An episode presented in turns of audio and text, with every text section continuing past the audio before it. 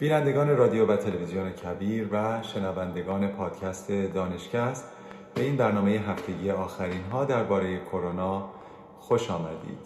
نظام الدین میساقی هستم و سپاسگزارم که با من همدل و همزبان آخرین ها رو مرور می کنید. امروز یک شنبه دوم آبان ماه 1400 برابر با 24 اکتبر 2021 هست همونطور که شنیدید ماه آبان است و دو سال از آبان خونین میگذرد و دل ما با جانباختگان و خانواده های عزیزشون کماکان هست.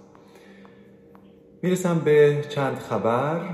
اول از اینکه به گزارش خبرنگار مهر مرکز روابط عمومی و اطلاع رسانی وزارت بهداشت اعلام کرد تا کنون 50 میلیون و 843 هزار و 578 نفر دوز اول 29 میلیون و 503 هزار نفر دوز دوم و 59 هزار نفر دوز سوم واکسن هاشون رو در ایران دریافت کردند. مجموع واکسن های تزریق شده در کشور به 80 میلیون و 400 هزار رسیده و همچنین در شبانه روز گذشته 872 هزار دوز واکسن در کشور تزریق شده. اگر که بخوایم این اعداد رو بهش بپردازیم چون همه واکسن هایی که در ایران دارن تزریق میشن حداقل دو بار باید زده بشن و حدود 80 میلیون دوز تا حالا زده شده می‌تونیم بگیم که نزدیک 50 درصد جمعیت ایران تا کنون واکسینه شدن. این یک دستاورد بسیار مهم هست درست هست که واردات واکسن به ایران بسیار به تأخیر افتاد به دلایل تأسفبار اما این رو می‌تونیم بگیم که بعد از اینکه واکسن در ایران در دسترس قرار گرفت نهادهای مختلف دست در دست هم دادن و به سرعت بسیار خوبی درصد بالایی از ایران و ایرانیان رو تزریق کردند و واکسینه کردند. به حال همه باور دارن که این عدد باید به بالای 75 درصد برسه که ما آثار ایمنی گروهی رو ببینیم و البته در جاهایی که خود بیماری بسیار شیوع داشته مقداری هم ایمنی از طریق بیماری به دست میاد و ممکن هست که ایران در شرف آغاز ایمنی گروهی باشه. به هر صورت باید که در واکسن زدن بکوشیم و بالاترین درصد رو تا جایی که می‌تونیم به دست بیاریم. خبر دیگر این هست که همزمان با افزایش چشمگیر موارد ابتلا و مرگ و میر در روسیه یک مقام بهداشتی این کشور از شناسایی یک سویه جدید ویروس کرونا که حتی از سویه دلتا مصریتر هست خبر داده. به گزارش رسانه های روسیه آقای کامل حافظوف یکی از کارشناسان ارشد اداره بهداشت عمومی روسیه گفت احتمال داره که سرعت و دامنه شیوع این سویه یا گونه جدید بسیار بیشتر باشه. این در واقع یک وریانت جدید محسوب نمیشه. وریانت رو معمولا گونه میگن ولی در بعضی از رسانه ها سویه هم دیدم. این یک جور ساب وریانت هست. یعنی یک گونه ای که مقداری تفاوت پیدا کرده با گونه اصلی دلتا. و همونطور که می‌دونید دلتا خودش شیوع بسیار چشمگیر و سریعی داشت و ممکن هست که این تغییر جزئی و جهش ژنتیکی باعث بشه که این ویروس مقداری سریعتر رشد بکنه. این در حالی هست که در دنیا شمار کیس های جدید مبتلایان کاهش نزولی داشته و اما در جای جای دنیا ممکن هست که ببینید که یک موج جدیدی در راه هست. اصولا پاندمی ها به این حالت موج هایی که بالا رونده و پایین رونده هستند فراز و نشیب دارند دیده میشن. خیلی وقتا که پاندمی ها تعداد ویروس هاشون کمتر میشه همه فکر می‌کنن پس داره تمام میشه پس ما به ایمنی گروهی رسیدیم. اما این یک مقداری از خصوصیات خود ویروس ها هست تا از ایمنی ما. به حال الان چون یک موج دیگری در روسیه داره دیده میشه متاسفانه باید نگران باشیم که موج دیگری مثل موج ششم در ایران ممکن هست که آغاز بشه. کاری که ما می‌تونیم بکنیم این هست که واکسن ها رو هرچه زودتر بزنیم و به درصد بالاتری برسیم. این واکسن ها حتی در مورد گونه دلتا بسیار خوب عمل کردن. با اینکه واکسن ها رو ما برای گونه اصلی ووهان درست کرده بودیم. اما نشون میده که هنوز این ویروس ها با گونه های مختلف انقدر با هم تفاوتی ندارن که بتونن فرار بکنن از ایمنی ناشی از واکسن. و خب این نشون میده که این گونه ها نباید دلسردی در ما ایجاد بکنه. باید اتفاقا عزم ما رو جذب بکنه که واکسن بیشتر بزنیم. خب اجازه بدید من بپردازم به آخرین آمار بعد می‌رسم به اخبار آمریکا و آخرین اخبار علمی. آمار مبتلایان تایید شده در دنیا 244 میلیون و 350 هزار نفر گزارش شده. آمار درگذشتگان بر اثر کرونایی که تایید شدند 4 میلیون و 962 هزار تن گزارش شده. همیشه یادتون باشه که آمار اصلی بالاتر از آماری هست که من برای شما گزارش می‌کنم چون اینها تایید شدگان هستند. آمار مبتلایان روزانه اکنون در دنیا روند کاهشی خودش رو ادامه داده و 345 هزار هست و آمار درگذشتگان در روز 7660 تن گزارش شده. در آمریکا آمار تایید شدگان و مبتلایان تا کنون 46 میلیون و 300 هزار تن گزارش شده. آمار درگذشتگان بر اثر کرونا 756 هزار تن گزارش شده و آمار روزانه کرونای جدید 82800 تن گزارش میشه و آمار درگذشتگان در آمریکا در روز 1600 تن گزارش میشه. این آمار در ایران هم در دسترس دارم که خدمت شما ارائه بدم. کیس های تایید شده 5 میلیون و 861 هزار تن هست. در گذشتگان در ایران 125200 تن هست و شمار مبتلایان روزانه اکنون در ایران سیر نزولیش رو طی می‌کنه و 11 هزار تن هست و شمار درگذشتگان در روز 124 تن گزارش شد اما می‌رسیم به اخبار در آمریکا. خبری که خیلی خبرساز شد در تمام رسانه ها در گذشت کولن پاول بود. کولن پاول یکی از سیاستمداران و دولت مردان آمریکا بود که در تمام تیف های سیاسی مورد احترام بود. ایشون 84 سال داشت و در زمان آقای جورج دبلیو بوش ایشون US Secretary of State یا در واقع وزیر کشور بود. ایشون بر اثر کووید 19 درگذشت. اما خبرهایی که در مورد ایشون هست این هست که اول از اینکه ایشون هر دو تا دوز واکسنش رو زده بود. نمی‌دونیم به نظر نمی‌رسه که ایشون هنوز به دوز سوم واکسن رسیده بود. و وقتی که این خبر رو می‌گیریم که کسی بعد از واکسن از بین میره؟ این رو بهش میگن breakthrough infection یعنی عفونت پس از واکسیناسیون. و ممکن هست که بسیاری از کسانی که اصولا باورهای ضد واکسن دارن از یک همچین case ی که پروفایل بزرگی داره استفاده بکنن و سعی بکنن که دیگران رو تشویق بکنن که واکسن نزنن. اما حقیقت این هست که در آمریکا ما report ها گزارش هایی که داشتیم حدودا هفت هزار case بودن که عفونت پس از واکسیناسیون بودن که گزارش شدن.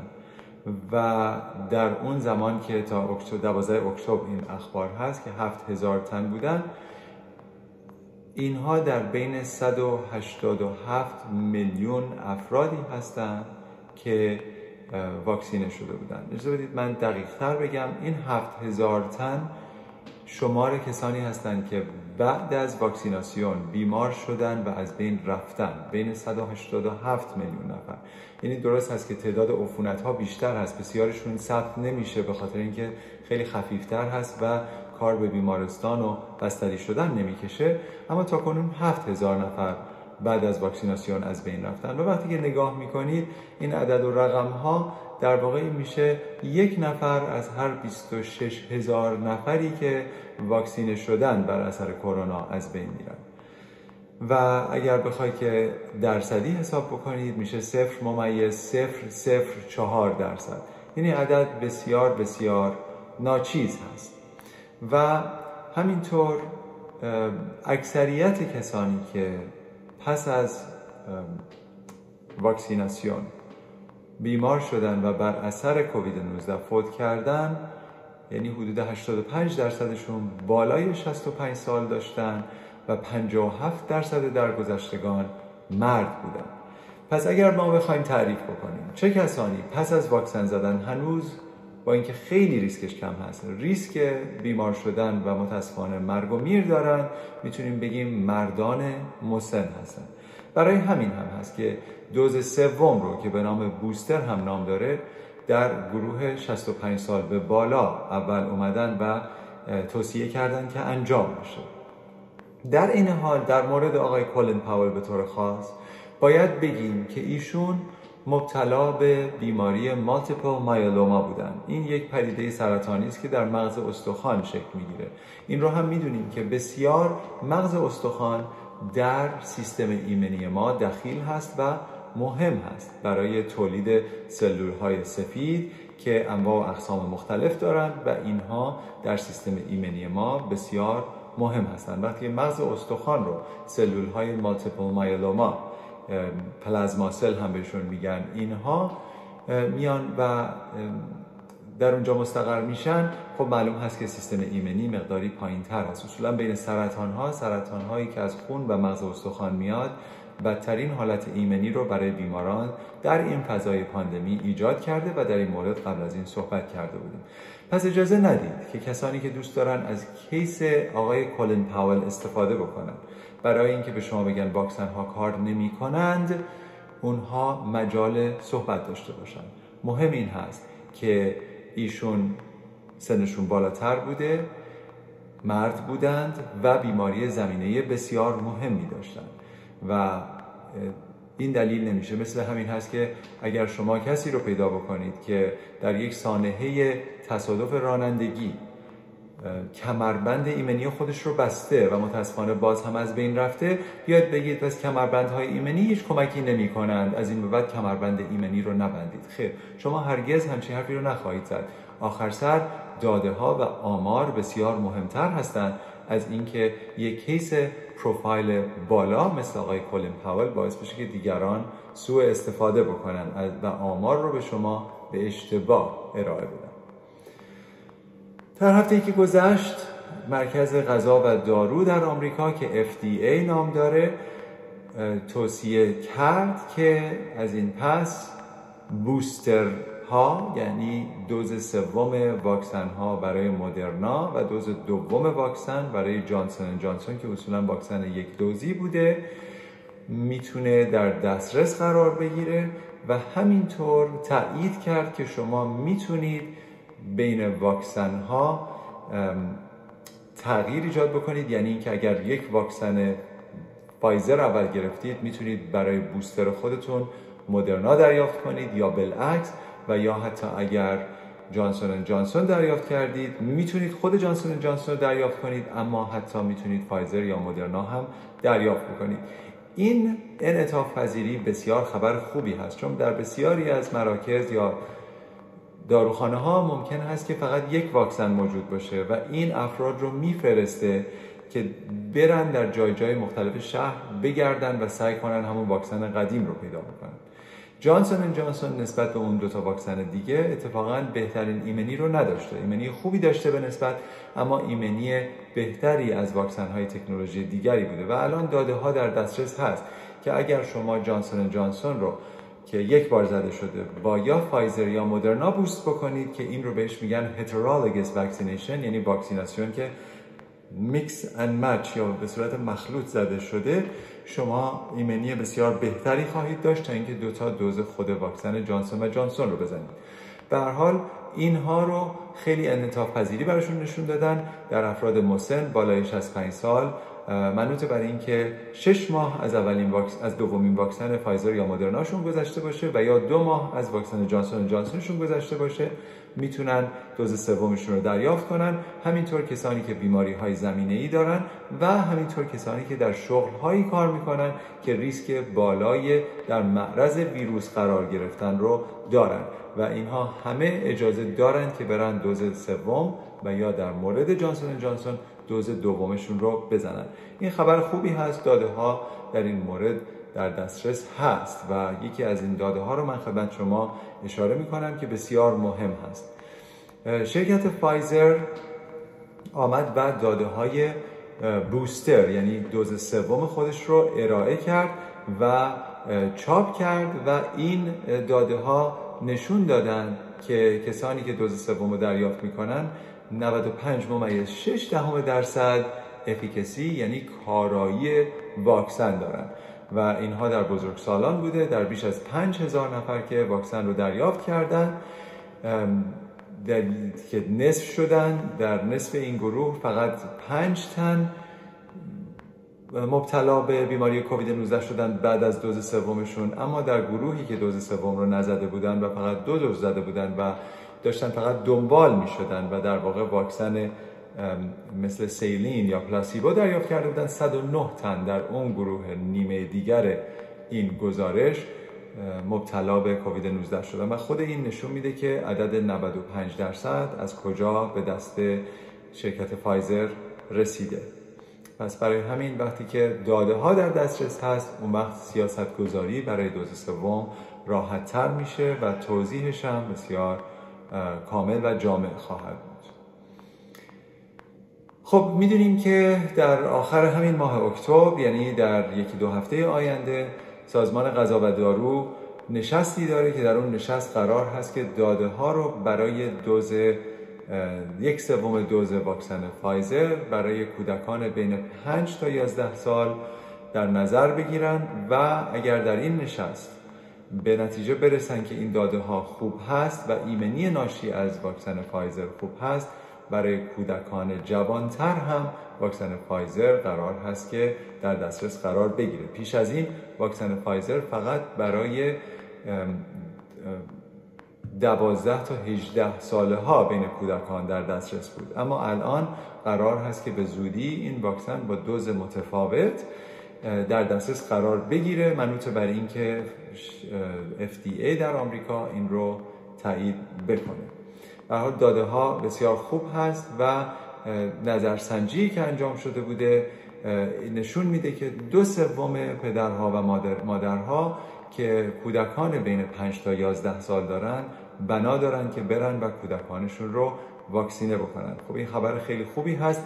درست هست که کودکان اصولا بیماری کووید 19 رو به صورت خفیفتر از بزرگسالان می‌گیرن و زودتر ردش می‌کنن. اما اگر ما می‌خوایم به ایمنی گروهی یا هرد ایمیونیتی برسیم البته باید یادمون باشه که کودکان هم می‌تونن ناقل ویروس باشن و ویروس رو در جوامع ما منتشر بکنن. به همین دلیل هست که اتفاقا واکسینه شدن کودکان به خصوص که در مدارس میرن بسیار مهم هست. من هم چون پدر سه فرزند زیر دوازده سال هستم. خیلی خوشحالم که به زودی این خبر به دستمون خواهد آمد و کودکان من هم واکسینه خواهند شد. ما در مورد یک داروی ضد انگل پیش از این صحبت کرده بودیم داروی ایورمکتین. داروی ایورمکتین تاریخ بلند بالایی با ویروس های کرونا داره. در زمانی که تحقیق روی ویروس کرونا که باعث سارز می‌شد در سال 2003 انجام پذیرفت در لوله های آزمایشگاه نشون دادن که داروی ضد انگل ایورمکتین که برای کرمهای گوارشی و یا برای شپش سر می‌تونه استفاده بشه این دارو فعالیت ضد ویروسی خیلی خوبی داشته. اما هیچ وقت در فضای بالینی این مسئله ثابت نشده بود. یعنی دوزی که بتونه ضد ویروس در بدن انسان کار بکنه هیچ وقت تایید شده نبود. اما خب خیلی ها بر اثر اون داده های آزمایشگاهی می‌خواستن که داروی آیورمکتین رو استفاده بکنن. اتفاقی که افتاد این بود که بسیاری از پزشکان دارو رو نمی نوشتن نسخش رو نمی نوشتن برای همین بسیاری از افراد رو به اینترنت آوردن و داروی آیورمکتین که برای دام پزشکی در دسترس بود رو خریداری کردن و شروع به مصرف اون کردن و باور داشتن که اگر این دارو رو مصرف بکنن می‌تونن پیشگیری بکنن از کووید 19 و یا اگر کووید 19 بگیرن می‌تونن خیلی زود خوب بشن. حقیقت این هست که این دارو در فضای بالینی هیچ وقت نشون داده نشده که خاصیتی داره برای اینکه ضد ویروس کرونا عمل بکنه. و متاسفانه مراکز پویزن کنترل یعنی جاهایی که افراد زنگ می‌زنن وقتی مسموم میشن اینا مراکز مسمومیت هست. توضیح دادن که بسیار تعداد افرادی که زنگ می‌زنن و مسمومیت آیورمکتین دامپزشکی رو دارن بیشتر شده. این است که من به شما توصیه می‌کنم که شما آیورمکتین رو مصرف نکنید از اینترنت دریافت نکنید. اون دوزی که برای اسب در نظر گرفته شده برای شما نیست. و وقتی که مصرف می‌کنید ممکن هست که شما مسموم بشید و حتی احتیاج به بستری شدن به دلیل این مسمومیت داشته باشید. نه برای پیشگیری و نه برای درمان. هیچ داده هایی و شواهدی در دست ما هست که این دارو برای شما کارساز خواهد بود. و برای همین مثلا در ایالت اورگان یکی از زیباترین ایالت های آمریکا گفتن که فقط در ماه آگست 21 نفر برای مسمومیت زنگ زده بودن به این مرکز مسمومیت. در حالی که معمولا در سالهای گذشته یک نفر در ماه فقط زنگ می‌زده برای ivermectin poisoning یا مسمومیت به دلیل ivermectin این است که توجه بفرمایید که این دارو رو اگر کسی به شما میگه مصرف بکنید مصرف نکنید. اگر نگران پیشگیری از کووید 19 هستید واکسن بزنید. خیلی موفقتر خواهید بود برای پیشگیری. خب می‌رسیم به خبر دیگر و اون این هست که کسانی که مبتلا به کووید 19 میشن و بعد خوب میشن کاملا بهبود پیدا می‌کنن و فکر می‌کنن همه چیز به حالت قبل برگشته متاسفانه همه چیز براشون اینطوری نیست. حتی اگر خودشون احساس خوبی بکنن ممکن هست که در بدنشون هنوز التهاب هایی هست و هنوز مشکل هایی هست که خودشون واقف به اون نیستن. داده هایی در دسترس هست که کسانی که احتیاج به عمل های ارتوپدی دارن و یک ماه از بهبود یافتنشون از کووید 19 گذشته وقتی که اینها میرن و تحت بیهوشی قرار می‌گیرن و عملشون رو انجام میدن احتمال اینکه عوارض و کامپلیکیشن هایی بعد از عملشون داشته باشن بالاتر هست. احتمال اینکه اینها به بیمارستان بستری بشن حتی بدون اینکه چی قراری بوده باشه از قبل. احتمال اینکه پس از عمل حالت زاتوریه یا پنومونی بگیرن و یا حتی احتمال اینکه اکسیژن بیشتری لازم داشته باشن. همه اینا بالاتر هست. در سی روز بعد از بهبود یافتن از بیماری کووید 19 این داده ها در ژورنال انستیزیولوژی که رشته من هست چاپ شده بود و فکر کردم که الان هنوز پروتکل های استانداردی وجود نداره. ولی من که به عنوان مدیر پزشکی بعضی از سرجری ها و بیمارستان ها در شهر خودمون هستم و کار می‌کنم از من این سوال میشه و بر اساس این داده ها ما سیاستی که گذاشتیم این هست که حداقل 6 هفته از کووید 19 گذشته باشه پیش از اینکه بیماران برای عمل مراجعه می‌کنن. و حال دلیل دیگری هست که کارهای دیگر زندگی شما هم به تعویق خواهد افتاد. حتی پس از اینکه شما بهبود پیدا می‌کنید از کووید 19 بسیار خوب. ما در مورد بوستر یا دوز دوم و سوم صحبت کرده بودیم. همونطور که خاطرتون هست گفته بودم که اگر شش ماه گذشته باشه از دوز اول شما ببخشید دوز دوم شما اگر فایزر یا مدرنا دریافت کرده باشید و یک شرایط خاصی داشته باشید مثل بیماری های زمینه ای یا بالای 65 سال شما اجازه دارید که دوز سومتون رو بزنید. جانسون جانسون واکسن یک دوزه بود. و نشون داده شده که همطور که زمان میگذره ایمنی ناشی از جانسون جانسون زودتر ممکن هست که از بین بره و یا کم بشه. حالا از بین نمیره ولی روند کاهشی خواهد داشت. برای همین هست که FDA در آمریکا توصیه کرده که بوستر که برای جانسون جانسون دوز دوم میشه برای اینکه واکسن یک دوزی بوده برای همگان در دسترس هست. یعنی اینکه فرق نمی‌کنه که شما بیماری زمینه ای داشته باشید یا در شغلی کار می‌کنید که در معرض ویروس قرار بگیرید همه که واکسن جانسون جانسون زدن و فقط یک بار زدن که حدودا 15 میلیون آمریکایی هستن اینها اجازه دارن که برن و دوز دومشون رو بزنن و می‌تونن هر دوزی که از هر برندی که خواستن بزنن از فایزر بخوان بزنن مدرنا بخوان بزنن و یا خود جانسون جانسون همه براشون در دسترس هست. خب. خبر دیگر این هست که من در اول این برنامه هم بهش اشاره کردم با اینکه روند کاهشی در دنیا می‌بینیم. برای این موج اخیر این رو باید خاطر نشان بکنیم که موج دیگر می‌تونه در راه باشه و می‌تونیم بگیم که جهش های دیگری می‌تونن به وجود بیان که مثل دلتا دوباره گر بگیرن و تمام دنیا رو تسخیر بکنن. و همین دلیل هست که ما باید تصمیم های ویژه بگیریم واکسن هامون رو بزنیم.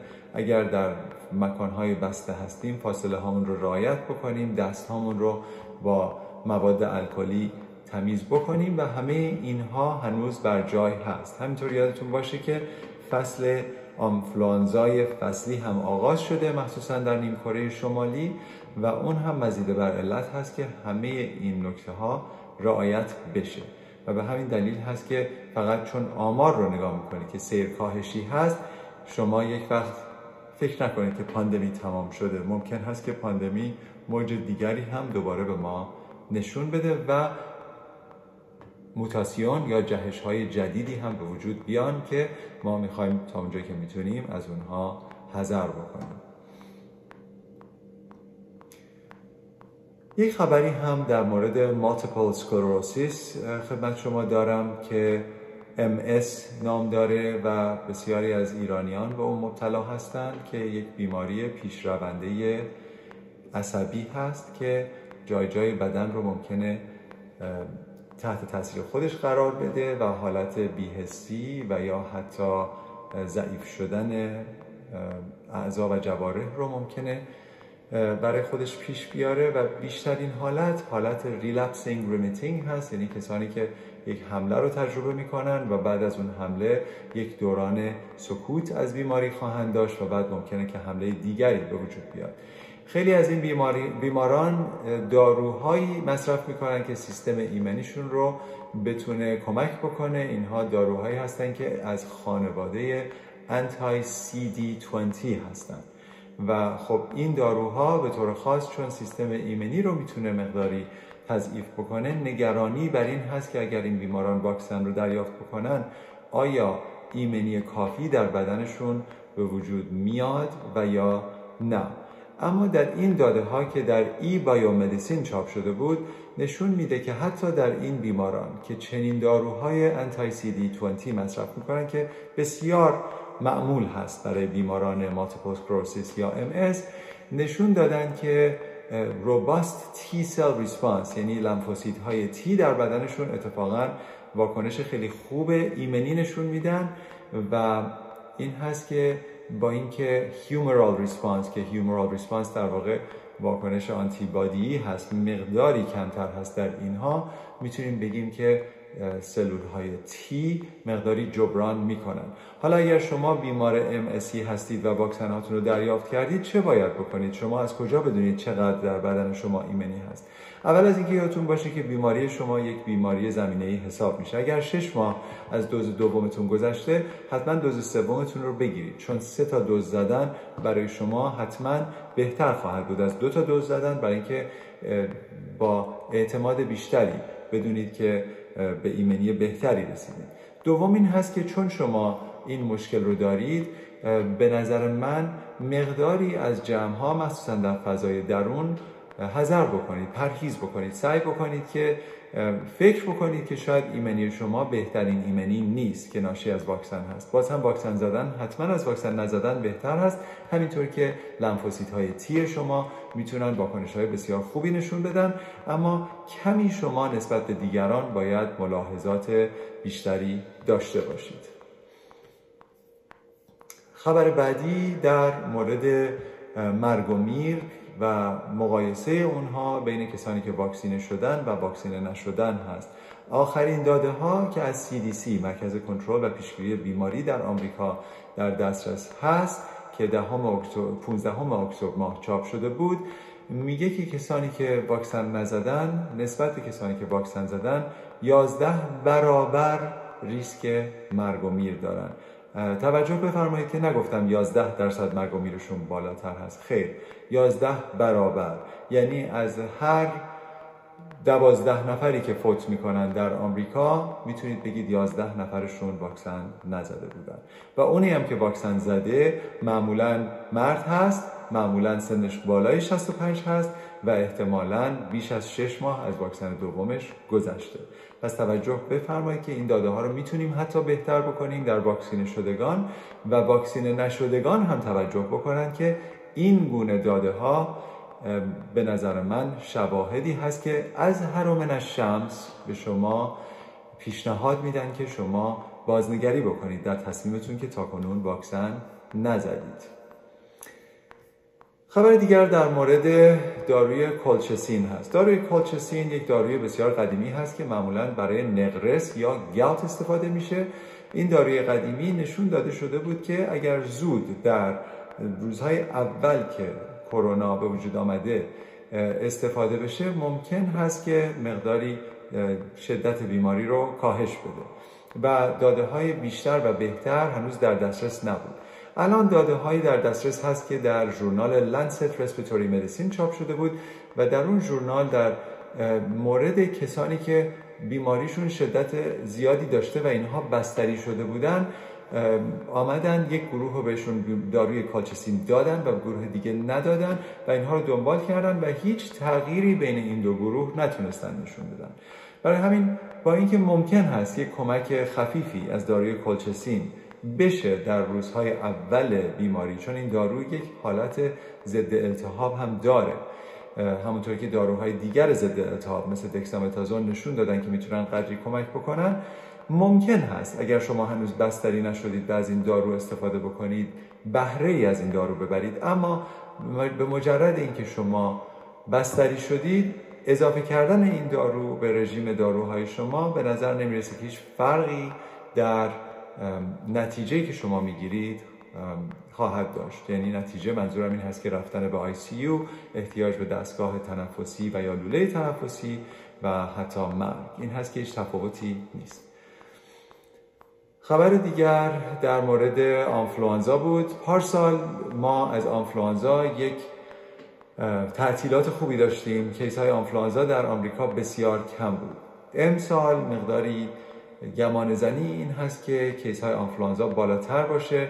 همین ماهی گذشت نسبت به ماه قبل 23 درصد case های آنفلوانزا نسبت به ماه همون ماه سال قبل 23 درصد کیس های آنفلوانزا بالاتر بوده و نشون میده که الان این مشکل آنفلوانزا ممکنه که جدی باشه. شرکت سنوفی هم که یکی از بزرگترین تولید کنندگان واکسن آنفلوانزا هست داده هایی رو در دسترس قرار داده که اگر شما واکسن کووید 19 رو هنوز نزدید یا موقع دوز سومتون هست هیچ اشکالی نداره که شما هر دو واکسن رو در یک روز بزنید و اینها با هم هیچ تداخلی نخواهند داشت و می‌تونید که خودتون رو در شرایط بدی قرار ندید که یک وقت هر دو بیماری رو بگیرید و یا پدیده به نام تویندمیک یعنی پاندمی های دوقلو به وجود بیاد در این سال. این هست که واکسن هاتون رو حتما بزنید امسال. خب دوستان عزیز این برنامه هفتگی من بود. ببخشید که کمی بالای 34 دقیقه بالای 30 دقیقه شد. من معمولا سعی می‌کنم برنامه ها رو زیر 30 دقیقه نگه دارم. اما خوشحال بودم که این آخرین ها رو با شما مرور کردم. تا هفته آینده برای همه شما آرزوی شادکامی و تندرستی دارم و از شما درخواست می کنم که اگر از این برنامه ها لذت می‌برید برای دیگر عزیزان فارسی زبان که ممکن هست که روان در انگلیسی نباشند این برنامه ها رو بفرستید و به اونها بگید که در کبیر TV آبونه بشن و آخرین ها رو با ما مرور بکنن و یا فایل ها رو به صورت صوتی دنبال بکنن در پادکست ها پادکست دانشکست رو شما می‌تونید در Apple Podcast و یا Spotify دنبال بکنید و هر هفته روز دوشنبه ما برنامه جدید رو بارگذاری خواهیم کرد. سپاسگزارم از اینکه با من بودید. خوب و خوش باشید.